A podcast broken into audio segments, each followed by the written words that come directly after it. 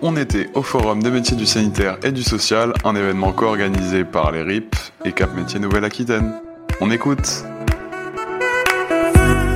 Bonjour, est-ce que vous pouvez vous présenter? Oui, bonjour, euh, Joséphine Fernandez. Je viens de l'Institut régional du travail social. Je suis chargée de développement euh, dans le centre de formation d'apprentis euh, de notre école. Qu'est-ce que vous faites aujourd'hui à cet événement On vient rencontrer des personnes qui souhaitent soit se diriger vers les carrières du social et du médico-social, soit pour se reconvertir professionnellement, soit pour faire un métier dans ce secteur professionnel.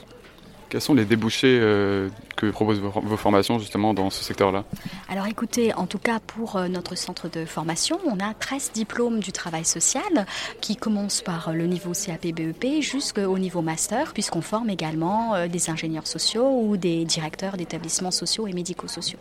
Selon vous, quels sont les avantages ou les inconvénients de travailler dans le secteur du médico-social? Euh, je dirais que les avantages, c'est comme vous le voyez, euh, un secteur qui, en tout cas, recrute.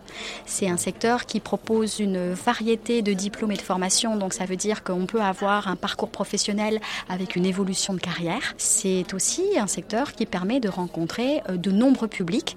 Ça commence par les bébés et la petite enfance, aux enfants, adolescents, adultes, personnes âgées, et ensuite tout type de personnes qui peuvent rencontrer différentes problématiques tout au long de leur vie, que ce soit la maladie le handicap, que ce soit à un moment la perte d'un emploi, la précarité, des personnes qui vont avoir aucune difficulté mais qui peuvent avoir recours à des services euh, sociaux, rencontrer une assistante sociale. Donc en fait, euh, c'est des métiers qui sont parfois un peu méconnus mais qui proposent vraiment euh, beaucoup d'ouverture. Merci beaucoup. You talk. You talk. You talk.